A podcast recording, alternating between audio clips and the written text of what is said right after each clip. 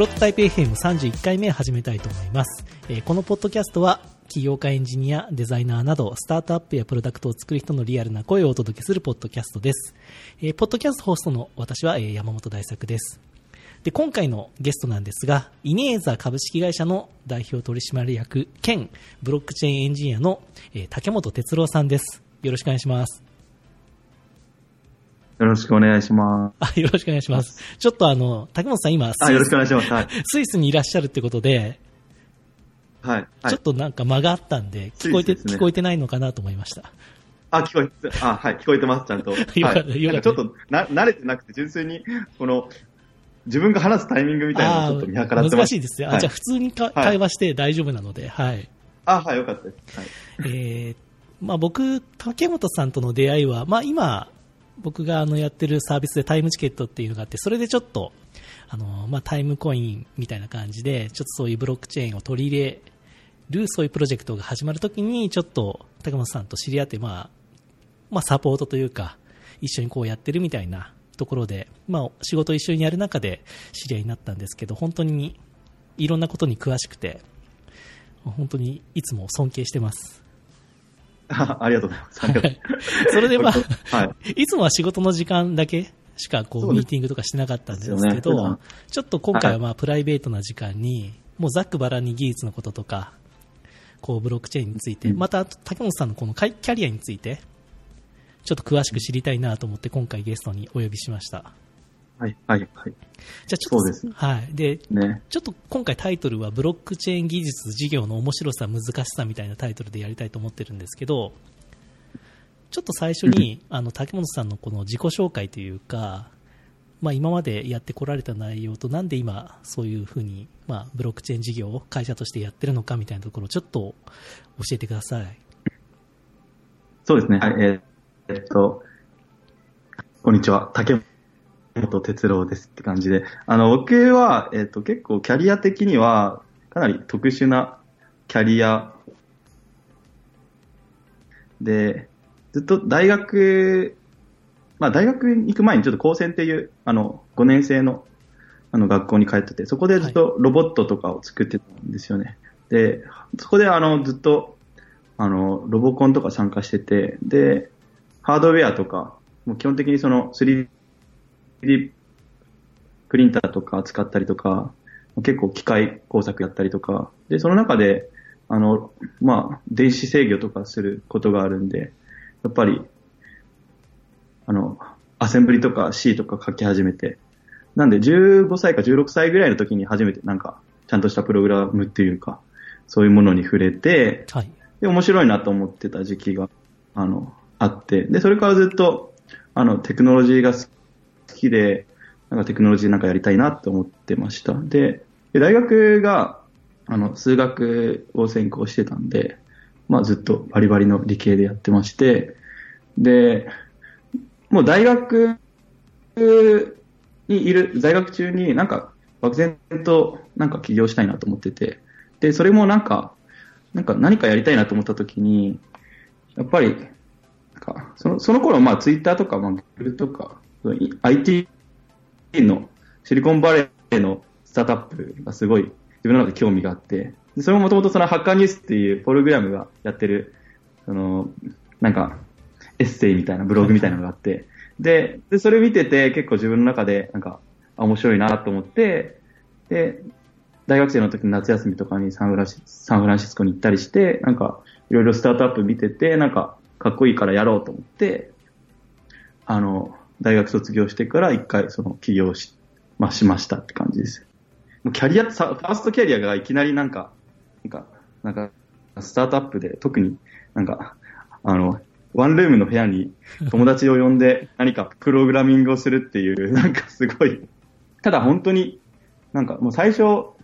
本当に何も考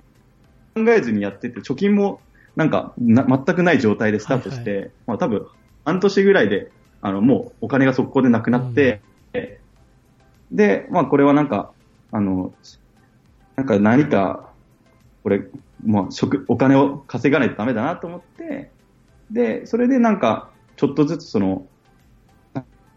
なんか開発の仕事をもらわなきゃと思って、うんで、なんかプログラミングの開発の仕事を、なんかいろんなとこからもらい始めたっていうのが、まあ、2012年くらいからですね。うんで、で、まあ自分は、なんかあの、最初全然、あの、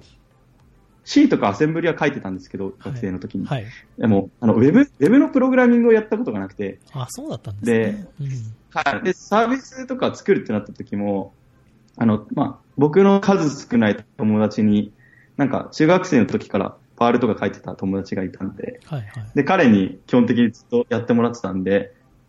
で、その最最初のスタートアップが失敗し、失敗したというか、まあ、その時からイネーザっていう会社の名前なんですけど、はい。あの、まあ、失敗したという、まあ、一時期、一時みんな解散になった時に、はいまあ、自分一人で何か、あの、稼がないといけないってなった時に、なんかウェブのプロラグラミングを最初に勉強しようと思って、で結構、あの、なんかちっちゃいプロプロジェクトから、あの、ちょこちょこもらって、あの PHP とか Java とかを。はいはい。で、Android のアプリ最初は書き始めて、で、それの API のサーバーとかを Java で書くみ、あ、PHP かな ?PHP で書くか、うん PHP で書いたりとか、なんかした、してましたね。で、それからも結構あの、ほんといろいろやって、なんか、基本的に開発以外もやってたんですよ。はいなんか、コーヒー豆を、あの、焙煎して売ったりとか、あの、あの、お弁当を作って売ったりとか、あの、えーなんか パーティーのイベントをやったりとかしたんですよ。えーはい。あの、まあ、お弁当 なんか30分とか1時間かけて作るお弁当1個500円とかで売るんですよ。はいはいはい。もう全然売れないし、かつその、まあ、500円じゃないですか、はいはい。1個っても。すごい世界だなと思って。で、僕はその時の結構学んだのが、はい。なんかやっぱ自分は、その、なんかそういう、プログラミングとかテクノロジーの領域からちょっとでもちょっと外れると、多分何もできない人間だなと思って、なるほど。ちょそこはなんか結構学ん学びが多かったんですよね。ちょっと、うんすごい学習ですよね、でもね。もう、それや、やらないとちょっと気づけなかったんですけど、ちょっと、いかに自分がなんか無能かっていうことに気づけたっていうか、いやいや多分、え あの、飲食とかって、ーはい。結構、多分やってる方すごいなと僕思うんですよね。なんかやっぱりうん、なんか、いう作品衛生的なとこもそうだし、はいはい結構サービス、なんかやっぱり、なんか、このやってる方とかにやっぱり勝てないんですよね。やっぱり、うんなんか、そのす道30年はやってるところで。で、その点、やっぱりテクノロジーでいいのは、あの、なんか、その道30年とかいないんですよ。なんか、はいはいはいや例えばブロックチェーンって、まあ、10年ブロックチェーンやってますみたいな人いないじゃないですか。もうはいはい。新しいものを、なんかすごい、すぐ吸収できる人が強いというか、うん。なんかどんどんどんどん新しいものに興味を持って、なんか取り入れていくっていうことができる人が強いから、なんか、なんかまあ、まあ僕みたいな最初何も知らない状況で、なんかビジネスをやったりとか、そういうサービスを作るっていうのだと、やっぱりテクノロジーで新しい領域の方がチャンスがあるなと。なるほど。15年ぐらい、まあ2014年ぐらいからも、一応僕はビットコインとかすごい好きであの見てたんですけど、はいはいまあこれはビ,、まあ、ビジネスにはならんだろうとずっと思ってて、ええ。で、僕、その一緒に働いてた、あの、同僚が、あのまあ、ブロックチェーン企業で働いてて、まあ、はい。まあ、日本に戻ってきてるってタイミングで、まあ、いろいろブロックチェーンの話聞いて、まあ、タイミング的にはこれ今やっておかないと、まずそうだなと思い始めて、多分2016年ぐらいかな、2016年ぐらいからちょっとずつ動き始めたって感じですね。なるほど、なるほど。で、まあ、まあキャリアとしてはそんな感じでずっと、まあ基本的にはソフトウェアを開発してて、はいはい。で、その中でコーヒー豆とか売ったりとかしてるんで、コーヒー詳しいとかいうのはあるんです。はいはいあすごく、あの、赤裸々に語っていただいてありがとうございました。あ、すいません、あの、なんか、やってキャリアがなくて、なんかいやいやいやなんか、あのよく生きてこれたなみちょたいな。っと僕知らない話もあったんで、すごく面白かったです。はいなるほど。じゃあ、いろんなこう、基本的には、あの、会社員というか、そういう経歴がなく、あの、最初からもうご自分で。ちゃんとしたなんかちゃんあのええそうですね。なんかあんまり、あの、サラリーマンうんというかなんかそういう大きい会社で、はい。なんかしたっていうなくて、まあずっと、自分でサービス作ったりとか、はいはいそういういろんなプロジェクトに入ってるうん。感じですね。で、今はもう会社としてはもうブロックチェーン事業一本でっていうことですよね。そうですね。はい。で、一応、あの、ずっと、あの、ベンチャーキャピタルから、いあの、出資受けて、はいやってるって感じですね。今は。ははいい。ブロックチェーンスタートアップですね。はい、一応、そうですね。ブロックチェーン、スタートアップ感じです。はい。それで、まあ、高野さん、あの、自己紹介ありがとうございました。それで、まあ、はい今回、まあ、ブロックチェーン技術事業の面白さ、難しさっていうところで、何かそこの、高野さん的に一番、まあ、技術、技術でも事業でもいいんですけど、はい。ここ面白いな、みたいなところってブロックチェーンのどういう部分ですか？あ、それは、えっと、すごい、僕もちょうど話したいなと思ってて、あの、はいまあ、パブリックブロックチェーンの話をもう一度言っておくと、えーはいはい。なんか、なんか、イーサリアムとか、あですね。で、基本的に、あの、まあ、いろんな人が、あの、そのデータを書き込めて、かつそれが改ざん改ざんされないっていう。で、で、その、これ基本的には多分それだけなんですよね。技術的にはあ、多分。そうですよね。データが、うんデータがまあ改ざんされないパブリックデータベースって一緒みたいな、多分感じで。あと、あの、で管理者が不在みたいな、ぶあ、そうですね。それが、そこの、の部分もありますよね。うん。そこの悪くもありますね。だから、一応どうだろうね。なんか、結構切り分けてはい見るといろんな面白さがあって、うん。で、まあ僕技術的にそのやっぱり、まあパブリックブロックチェーンで、あのーまあデータが改ざんされないっていう、そのデータが改ざんされないから、それお金になるんじゃね？みたいな、そのお金に使えるよね？みたいなはい、のはい。が、まあまあ、もう、あすごいなと、賢いなと思ったのもあるし、ええ。で、それほど、さっきの中央が不在の一一非中央集権の組織が、あの、まあ、成り立つ仕組みである、まあ、その、なんていうかな、あの、なんか報酬システムですかね。例えばマイナーにお金が、うん。まあ、お金というか、まあ、トークンが、あの、振り込まれて、その、そのマイナーの報酬で、まあ、コンピューターを、うん。まあ、維持して、電気代を維持して、はいはい。っていう、なんかその、その一連のその、その経済圏みたいなのもすごい、あの、面白いなと思うし、あと、まあ、まあ、普通にいスマートコントラクトですよね。はいはいあの、まあ、自分たちが書いたプログラムが、あの、動くと。はい。で、かつそれが止まらないと。まあ、そのノードが維持される限り、かもう永遠に動き続けるうんコントラクトが、あの、デプロイできるっていうのは、まあ、僕の中でも初めてそのイーサリアムのコントラクトにデプロイした時はすごい、なんか感動したっていうのを覚えてますし、はいはいはいなんか、あ、これが未来だろ、未来だろうなと思って、なんか、うんいちいちそんな、なんか、登録して、なんか、やるとかじゃなくて、まあ、単純にトークン持ってたらいきなり、プログラムデプロイできて、で、それが、半永久的に動き続けてみたいな。かつデータが改ざんされないみたいな。はいはいはい。で、これはなんか、あの、なんか、イーサリアムで Web3 ってライブラリがあって、なんか、多分、Web3.0 っていう多はいはい。分意味で名前つけてると思うんですけど、なんか僕の中でもすごいしっくりきてて、なんかやっぱり Web1.0 が単純に HTML と CSS でただなんか情報が見れるっていう時代だったのが、うん。はい。多分2.0から、あの、ログインして、なんか、まあ、パーソナライズされたデータが、まあ、なんか、まあ、使えるみたいな。うん。Facebook とか Twitter みたいな感じで使えるっていうので、まあ、3.0っていう、まあ、ジェネレーションだったら、やっぱりそのデータ自体がもっとその価値を持つような世界になるかなと思ってて、で、まあ、データが価値を持つ世界観っていうのは、やっぱりその、そのデータがまあ改ざんされなかったりとか、まあ、何かしらその、その価値を裏付ける、何かまあ根拠みたいなのが多分必要だと思ってるんで、まあそういうのの、まあ、きっかけになるかなと思って、そこはすごい興味があるというか。うん。で、ですごい僕もだから、あの、ブロックチェーンに興味が持ってるっていうのは、まあ、ブロックチェーン、あの、だけじゃないんですよ、実は僕興味が持ってるの。はいはい。まあ、AI, AI とか、もともとそのロボットを作ってたんで、ずっとそうで AI すね。うん。あの、読んでますし、なんか基本的にその全能アーキテクチャの勉強会行ったりとか、うんあの、僕自身はその、まあ、バイオテクとかいろんなテクノロジーに興味があるんですけど、ブロックチェーンが、やっぱり、僕そのいいなと思ったのが、やっぱり大企業となんか用意どんでなんか競争したときに、はい多分、なんか、スタートアップの方が有利だと思ったんですよ。はいはい。っていうのも、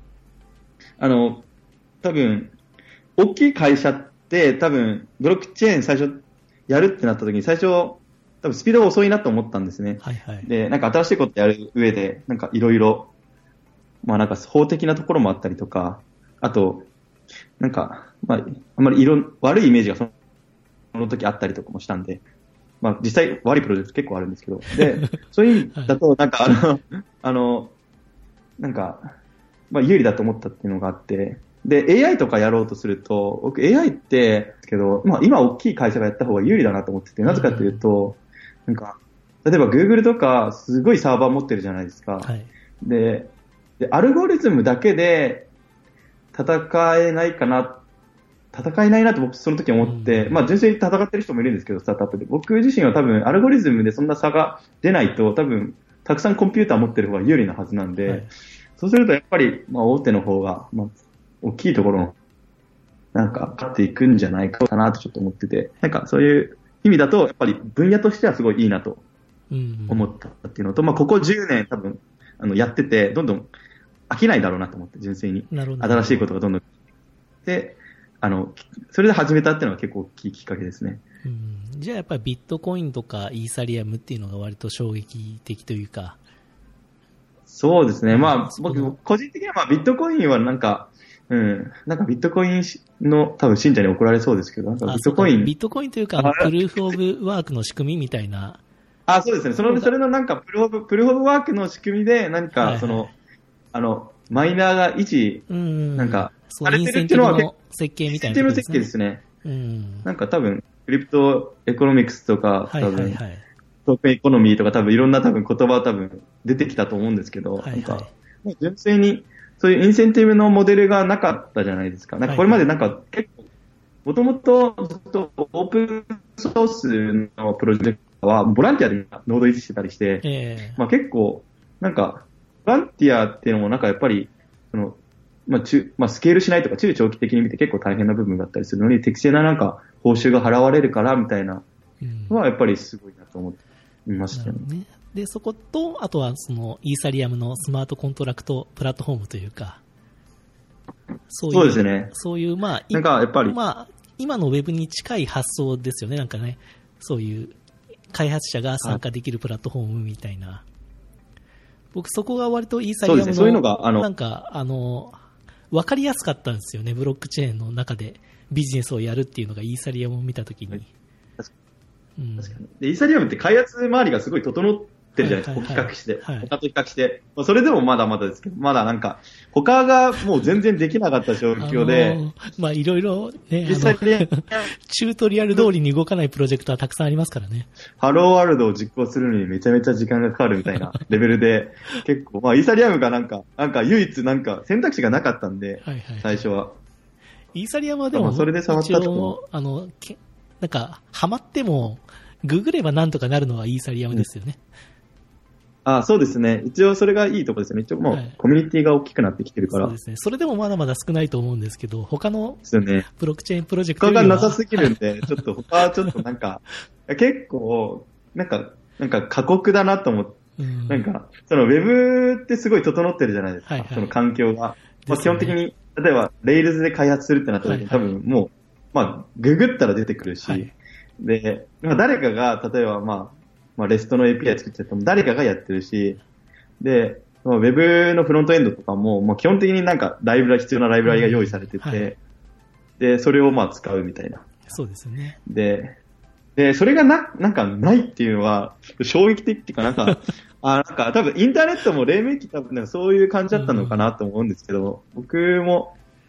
なんかその、インターネットが出てきたばっかりの時はもはいうちょっと子供の頃だったんで、もうその、もうある程度整った時にしかうんうん。触れてなかったんですけど、今ブロックチェーンに関してはもう本当に、あの、何もないところからうんちょっと触れてるっていうのはすごい、なんか楽しいなとは思ってますけどね。で、この、まあ、Web2.0 時代と、まあ、ブロックチェーン時代っていうのが来るのかわかんないですけど、まあ、共通してるのは、やっぱり開発者の賛同を得るというか、支援そうですよね。はい。をオープンソース的な、なんていうんですか、応援されるプロジェクトじゃないと、ちゃんと広がらないっていうのは、まあ、共通してますよね。そうですね。で、もう実際、なんか、これ、もう結構技術サイドのきあの起業家として思うのが、はい。やっぱりなんかビジネスって、なんかずっと、なんか変わってないと思うんですよね。多分なんか数百年、多分そんな変わってないと思うんですよね。多分、え えあのや、やってる多分基本的な原理原則みたいなのが多分あんま変わってないと思って、うんなんか、まあ、こういうと怒られそうですけど、なんか、だから技術だけすごい変わってて、その技術に対してすごいアドバンテージが多分、あ、ある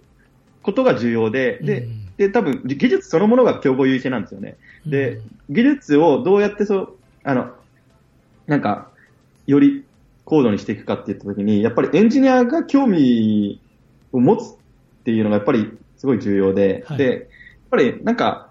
まあ、エンジニアだとわかると思うんですけど、ビジネスサイドの人って多分わかんなくて、それが。だからなんか、すごい、なんか、プレゼンの資料とか綺麗だけど、はいなんか、開発が全然やられてないとか、はいはいあはい。の なんかそういうのはやっぱり、いろんな ICO のホワイトペーパーで見ま見た光景ですけどね。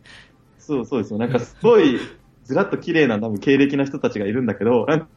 か、なんかそそられないみたいな。うんで、実際なんか、GitHub が更新されてなくて、で、資金調達はしたけど、なんか、多分そのお金を多分、ひたすら費やすだけみたいなのも、はいはい。全然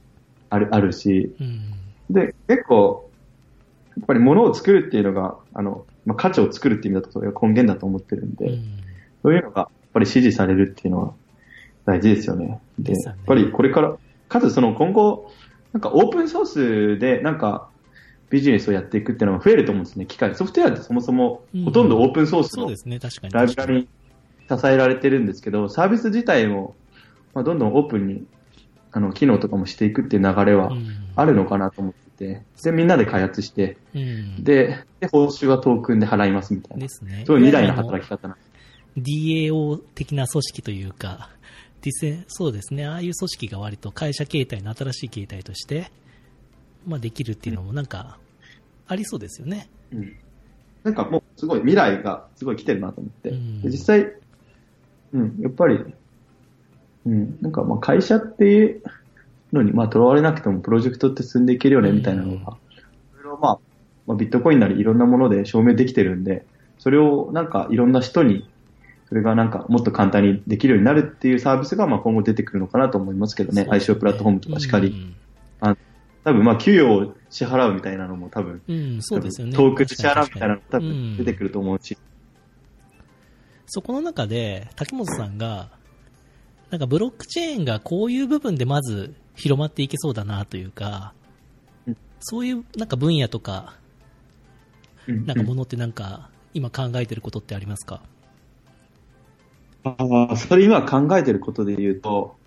まあ最初ちょっとブロックチェーン自体がまだ成熟しきってない部分があるんで、はい。まあ、それは例えばあのスケーリングの問題だったりとか、あと、まあ、まあ、スマートコントラクトが、まあ、なんだかんだで、あの、ガス代め、まあ、ガス代かかって結構めんどくさかったり、イーサリアムの場合はですよね。うん。そうですね。で、そういうのがあったりとかするんで、結構、まあ、いろいろまだ大変な部分もあったりすると思うんですけど、なんか最初はゲームとか、あの、さっきの、まあ、ちょっと前に、まあ、話した、あの、はいクリプトヒーローズとか、マイクリプトヒーローズ。はい。はい。やっぱり、まあ、導入しやすいですよね。一般の人って、なんか、やっぱゲームのいいところって技術を使いやすいですよね。なんか実験場になってるというか、うんいろんなゲームだから許されることってあるじゃないですか。はいはい。なんかメンテナンスで止めても OK だしみたいなう。んなんかそういうのがあるあるあるから。それ以外のところでやっぱり、あの、将来的には、例えば、なんか、不動産の売買を、まあ、はいまあ、権利関係をブロックチェーンあの、記載して、それの取引を、まあ、スマートコントラクト上で行うみたいな。あの、まあ、よりなんか、あの、まあ、硬い職業でもブロックチェーンが使われるようになると思うんですけど、やっぱそういうのって、まあやっぱリスクとかすごい、あの、考慮して、なかなか多分、最初は導入難しいんじゃないかなと思ってて、まあ、多分僕が多分そういう不動産業やってたとしてもブロックチェーン最初使わないと思いますしね、なんか。あの、だって、もう多分すでにビジネスが多分成立してる状況で、なんかブロックチェーンを最初多分使って何になるんですかみたいなのが多分、多分僕が多分やる側でもそうだろうなと思うんで、やっぱり最初は、あの、ゲームとかで普及して、うん。まあ、あとは、まあ、アルトとかの多分、多分ペイメントで多分使うとか、あとカジノとか、オンラインカジノとかで多分使うとか、まあ最初は、あの、まあ、まあ、普及していく、まあ、まあ、一般的な流れなのかなってちょっと思ってますけど、そうですよね。で、まあマイクロクリプトヒーローズに関して言うと、割と最近あの DAP のランキングさのサービスとかで言うと、結構イーサリアムの DAP の中では1位とか、あの全部 DAP の中でも割と3位以内に入ってたりとか、すごい、あの、使われてて、DAU も1000人とか割と超えてて、割とす多分ほとんど日本人の人だとは思うんですけど、はいはいはい。こんだけいきなり流行るっていうのは割とすごいことだなというふうに僕は見てるんですよね。確かに確かに。なんかいいきっかけになるといいですね。なんか一個成功すると、うんうんあの、一個する、なんか、一個うまくいくとみんな真似しますからね。そうですよね多分、多分その、なんか、ゲームとかだと特にみんな真似できるんで、そういう意味だと最初よの事例ができるとすごいいいですよそうなね。んですよ。だからなんか、結構みんな、メタマスクなんて誰も使わないっていうのを割と言い訳にしてたじゃないですか。はいはいはい。だけど、意外とこういうのが出てくると、そうも言ってられないっていうか、確かに何か確かに。い、プロダクトに魅力があればみんなそこを超えてくるっていうかですね。や、そうですよね。だからうん結局、あの、なんか、ゲまあシンプルにゲームが面白ければみんなメタマスク使ったりとか、うんあの仮想通貨を乗り越えてくるんですよね。だからこれは、うんあの、純粋になんか多分、まあゲームという産業の人たちが、まあブロックチェーンを作って、うん。まあ使って新しいその、まあ価値、体験とかを生み出せるかっていうところになってて、結構これはだから単純にブロックチェーンだけの話でもないんですよね。やっぱゲームが、あの、面白かったら、そうなんですよね。あのブロックチェーンうんそうそうそう。だからあんまりブロックチェーンって意識しないで使ってる人ももしかしたらいるかもしれないですし、そうですね。それがやっぱり理想的。で、僕たちもだから、うんはい、ゲームとかやってる時に別に、インターネットを作ってる、使ってるって意識してないのに、うんオンラインゲームやってますから、そうですね。やっぱり、はい。それがやっぱり、あの、いいことなのかなうんと思ってます。僕たちそのブロックチェーンの企業ってなると、やっぱりそのブロックチェーン技術を使うことを、まあなんかすごい、なぜとかっていう話をするんですけど、はいはいはい。でも、まあ一般の、まあ、CM 系のサービスからすると別うに、ん。そんな関係なくて、うん。まあ純粋にあゲームが面白いからみたいな、あの、うんなんか多分その理由で使うんで、まあ純粋に面白いゲームがブロックチェーンでできて、まあそれはなんかいいなと思ってますね。そうですね。あと、ちょっとそれに関連するニュースだと、えっと、その仮想通貨 DAPS 市場の2018年売上高が7300億円到達で、アップストア、あの、アップルのアップストアはいはい。の初年度の売り上げを上回るっていうような記事もあったんですけど、はいはいはい。こ。こに関してはやっぱり、まあ、アップストアっていつ頃ですか？あれ、10年前もっと前ですか？いつ頃ですかね？いや、もでも、でも10、十何10年とか。そのぐらいですよね。まあ、そこの初年度よりも上回ったってことなんですけど、多分、まあ、アプリ内課金の話だと思うんですけど、うん、うんまあ、確かにその時ねまあ、無料アプリが多かったですよね。無料が多かったですね。うんで、で、か、まあ、かつちょっと、ダップスの市場と、はい。その、なんか課金のしやすさみたいなところで言うと、うん絶対ダップスの方が課金しやすいですよね。てか、そもそもトークン使ってるんで、うんある程そうねうんもう、ウォレットが用意された状況で、そうなんですよねそ。れをもう売り買いするんで、そういう意味だとやっぱり、あの、いいでしょうね、市場としては。作り方がそもそもそこをベースに作ってるってのありますもんね。うん。はい、もう課金前提でもう作られてるねうん、だからそこでまあ比較する市場じゃないのかもしれないですけど、でも、割と初年度から結構動いてて、割とそのさっき言われてたオンラインカジノ系みたいなうんところが割と多いとは思うんですけど、でもまあ使われてはいるという話なんですよね。うんうんだからなんか本当にこれがいきなりゼロになるとかそういうことはもうあんまりなくて、徐々になんか広がっていくまあ、基本的に増えていくだけだと思いますよ。はい。っていう感じで、で、どんどんこう使いやすくはなっていきますからね。うんそうですね。で、うん多分アップルとか、そういうが、まあ多分嫌がるんですよね。これ多分こういうのが増えるっていうのを、うん彼ら、その、アップストアで手数料モデルじゃないですか。そうですね。で、まあ、中のトークンでやり取りされると、すごい困るんですよね。だから今、バン、軒並みバンされてて、あー DApps って基本はいはいはいブラウザの、あの、基本的にブラウザでしかできないんですけど、はいはいはい。あれも、あの、なんか、あれ、だから、本当に、一般の人が、はい。なんか、まあ、アップル、まあ、アップストアで、 DApps が使えない問題を、ちょっとなんとかうん。しないとっていうか、もう、既得権益があるんで、そうですまあどうしようもない部分があると思う。最近もう DApps だとみんな結構ウォレット内ブラウザとか、なんかああいうので使うっていうのは割とシーンとしてダップスブ、ラウザですよね。DAPS ブラウザで、はい。うんうん。結構ウォレットのアウォレット内で使うみたいなシーンもなんか出てきててはい、うん。そうですよね。まあ、竹本さんもそのウォレウォレットも作られてるんでうん、そこら辺もあると思うんですけど、そうですよ。なんかウォレットってたくさんあるじゃないですか。ちゃめちゃ今、てかもうめっちゃありますよ。超増えてますよ。めちゃくちゃありますよね。で。なんであんなにみんなウォレットをやるんだと思いますか、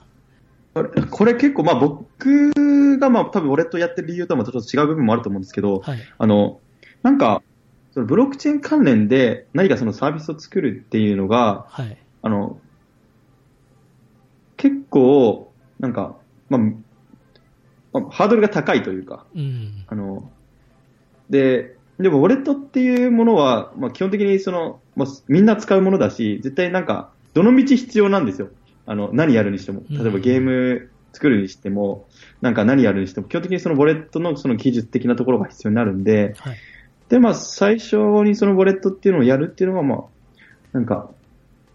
まあ、とっつきやすいというかう、ん。ところでやってるのかなとは思いますけど、ただ、あの、ウォレット難しいのは、あの、マネタイズできないんで、基本的に。はいはいはい。あの、まだ絶対儲かんないじゃないですか。てか、もう無料で使う。今ってみんなウ LS ォレットって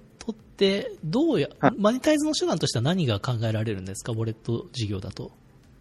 ウォレット事業、あの、完全に C 向けのウォレットだと、はい多分ない、まあ多分ないんじゃないかな。まあちょっと、なんか、ただ、ウォレットもいろんなウォレットがあるんで、ウォレットの中で、例えば、あの、トークンを発行したりとかっていう時に、その、一部その、発はいはいはい。買うとかっていうモデルはあ考えられるんですけど、はい。基本的にあのピュアなウォレットとかだと多分、うん。あの、マネタイズはかなり困難だと思ってて、はいはいはい。まあ、ただそれをフックとして、なんかその、まあ、 DAppsに、あの、例えばその DApp ブラウザとか持ってるアウォレットだと、うんあ、の、まあ例えばその DAppsが普及してくると、はいはい。その DAppsを、例えばその、表示するんで、そのランランクを、その、うん例えばお金くれたら上位にしまはいはい。すよと広か、例えば、告みたいなモデルにするってことですね。そうですね。はい、まあ、Google みたいな、はいはいはい。Google のサーチエンジンみたいうんなことは、まあ、完全に、まあ、できるかなと思うのと、まあ、普通に、まあ、ウェブのマネタイズで言うと、まあ、まあ、プレミアム的なところで何か機能をつけてみたいなの。あなるほど。まあ、そういうのはまあ考えられますけど、基本なんかまあ、ウォレットは無料で、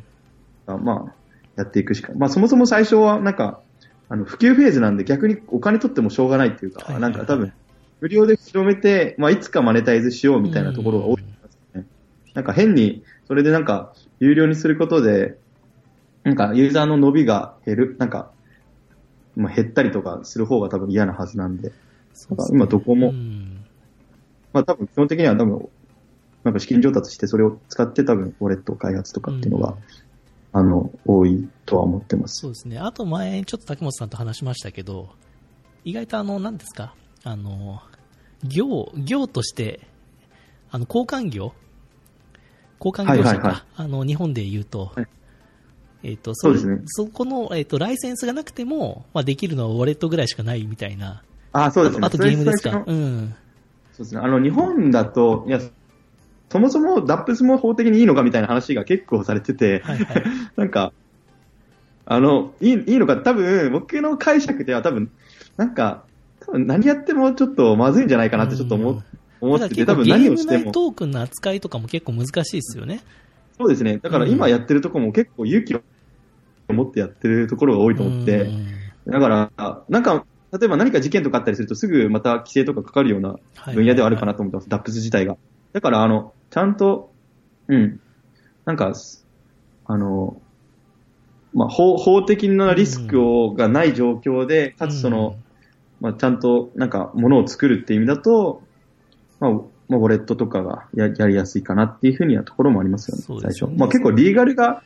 結構リーガルも別に弁僕も弁護士じゃないんで、その、えあんまりその、なんか、しっかりとした見解があるわけじゃないんですけど、うん。まあなんかいろいろ弁護士と話を聞いてる感じだと、はい。なんか、やっぱりなんか、あの、もう何かあったらすぐ、なんかやっちゃダメな形になるのが結構日本なのかなってちょっと思ってますね。うん。すぐ規制が、あの、やっぱり、まあそれもその日本のいいところだとは思うんですよ。ちゃんと、あの、不利益を被る人が減らすというか、ちゃんと。守るために、うんまあ、ブロックチェーンとか新しい技術っていうのに関しては結構あの、あの保守的というか、まあ、な何かあったらすぐあの、これやっちゃダメですっていうふうになる流れがあるかなと思ってて、まあ、俺と作る分には別に、あの、ね、最初は、ただ、トークン送れますうん。みたいなだけだったんで。ただそれもなんか、あの、まあ、その記事によっては、まあ、ウォレットもその免許制になりますみたいな記事があったりとかもしつつ、なんかそうなると、結構、あの、ウォレットも作れなくなっちゃったりとかうんするのかな。まあ、実際、あの、今、ウォレットのゴックスがそんな起きてないんですけど、ウォレットも、もうゴックス、あの、まあ、すると思ってて、はいはい。まあ、まあ、つい、まあ、ちょっと前に、まあ、HB ウォレットとかちょっと漏れたりとかしたりとかしたんですけど、あーまあ、基本うんあの、あの、ウォレットのボックスとか続くとそういう、あの、ウォレットも免許制になるっていうのは、なんか起こるのかなってちょっと思ってますけど、そうでするとまたうん。やりづらくなる。んですけど、あの、ベンチャーとしては。そうね。そういうのも、そういえば最近それ系のあのニュースで言うと、あの、どこかのあの取引所の CEO がなんか死亡したとかで、ああ、そうですね。なんかカナダでしたっけ？どこかありましたよね。なんていう取引所か忘れましたけど、なんか、あの、引き出せなくなったんですよね。そうですね。それで、これ、このパターンってどうなるのみたいな。結構、だから、それしかも奥さんも引き出せないっていう状況なんですね。それ確かなんだっけな？なんか、なんか結構な一応コールドウォレットで保管してるみたいな。はいだから取引所としてはちゃんとした運営をしてたんだけど、はいはいはいその保まあ管方法方が一人しか知らないみたいな、その、なんですか、キー、キーというか、秘密鍵の部分を。そうですよねその。人がいなくなっちゃったら、ダメだっていう、そこはいかんよね、みたいな。あの、なんか、シングルボトルネックをどこで潰すかみたいな話ありますよね。で、多分、もう創業者からすると、多分リスクを取りたくないから、自分が知って、もう自分だけが知ってるっていうのが多分理想なんですけど、はい。周りからすると、なんか、あなたが死んだらどうなるんですかみたいな問題が結構あって、で、け難しい問題ですよね。でも、これ難しいですよ。だからそれが何人までにすればいいのかとかあるじゃないですか。あの、マルチシグウォレットのあの管理方法にも近いですけど、何人が鍵を持ってたらいいのと。で、その5人中3人だとか、そういう話もあって、そういうのマルチシうグん、でね、例えば、数人やった時とかも、結局その、例えば、内部で揉めてう、ん。なんか、取締役から降りることになった場合みたいな。うんじゃあ、マルチシグの人からこれちょっと外しますってなった時に、うんじゃあ、マルチシグ、なんか、変えますってなった時に、多分マルチシグからマルチシグに移行しますみたいなとこ、はいはいはい。多分、なんか多分そういうのとかも、結構なんかオペレ、なんかミスりそうですよね。そうですね、オペレーション結構大変なんで、なんかそういう簡略化する仕組みとか、なんか作ったら普及しそうですよね。多分ブロックチェーンごとにね多分そういうの。今結構なんか俗人性の高い運用が多い気がしてて、そこがまあ、ね。セキュアではあるんだけどう、ん。こうね、セキュアすぎて、継続性がないというか、うん。うん。だから、なんか僕もだから盗まれる金額とセルフボックスで、なんか自分で失う金額だったら自分で失ってる金額の方が大きい気がするんですよね。うん。なんか、そういうのって、なんか、いやだって、例えば、そういう大きい管理してるとこでさえ、はい。多分そういうことが起こるってことは、うん。もう、多分一般の人って基本的に、例えばハハードウェアウォレットはいの、はい。なんかソフトウェアアップデートしたらなんか消えたみたいな。うん。で、なんか、あの、なんか、秘密鍵とか、そういう、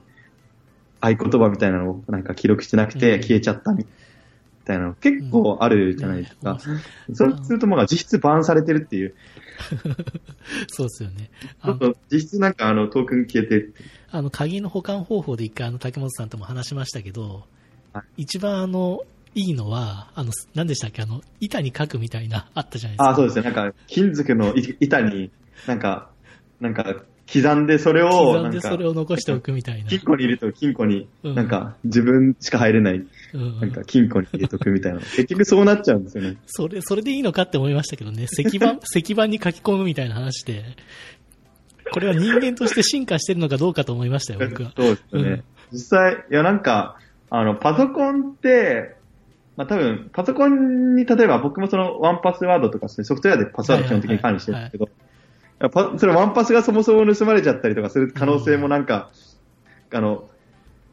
パソコンがハッキングされたりとか、はいはいやっ。ぱりあるし、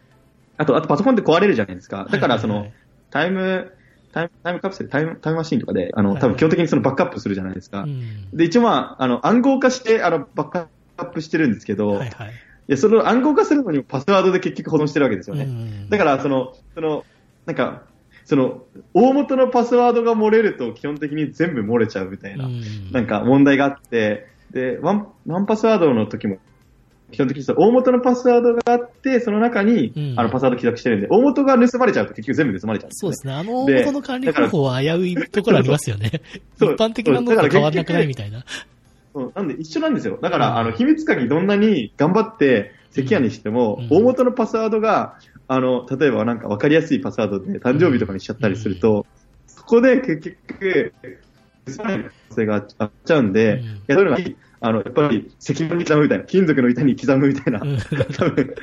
そういうのが、多分、それで生体認証で入自分しか入れないみたいな、うん。多分そういう風な方が実は関谷だと思ってて、うん。なんか、そうなんですよね。なんか本当にそこ疑い始めるとそういう話になっちゃうんで、それは果たして正しいのかっていうふうにはやっぱ思っちゃいますよね。うん。ここもだからすごい、だからブロックチェーンの、やっぱりそのブロックチェーンのアドレスが、なんか、なんかまあアイデンティティと、アイデンティティとしていろんなところで使われるようになるには、そもそもその、プライベートキーをいかに安全にその人しか使えないものにして、なんかそれが結構なんか大きい、なんか、その問題で、それをなんかどうするんだらいいのかなって思ってて、僕もなんかあれの結構その研究対象はそこなんですよね。僕もすごいなんかウォレット作ってるんですけど、うんはい。なんかまあ UI とかは、まあ、まあ普通に多分みんな多分使いやすいものは多分出てくるんで、それは真似すればいいかなと思ってるんですけど、はいはい。まあ、基本的にそのなんかお大元の技術というか、いかにそのセキュアにプライベートキーを扱うかみたいなのが、うん。多分ここ数年間でなんか確立できると、僕は結構なんかやっぱり、なんか、もういいテック系のスタートアップ、まあ、会社として、カンパニーとして、うん。なんか、まあ、社会に価値を出せるのかなってすごい思ってるんですけどね。まあ今はちょっとできてないんで、今研究中って感じですけど。わかりました。ありがとう。じゃあちょっと前半この辺でちょっと終わりにして、あちょっと後半またはい今後の話とかさせてもらえばと思います。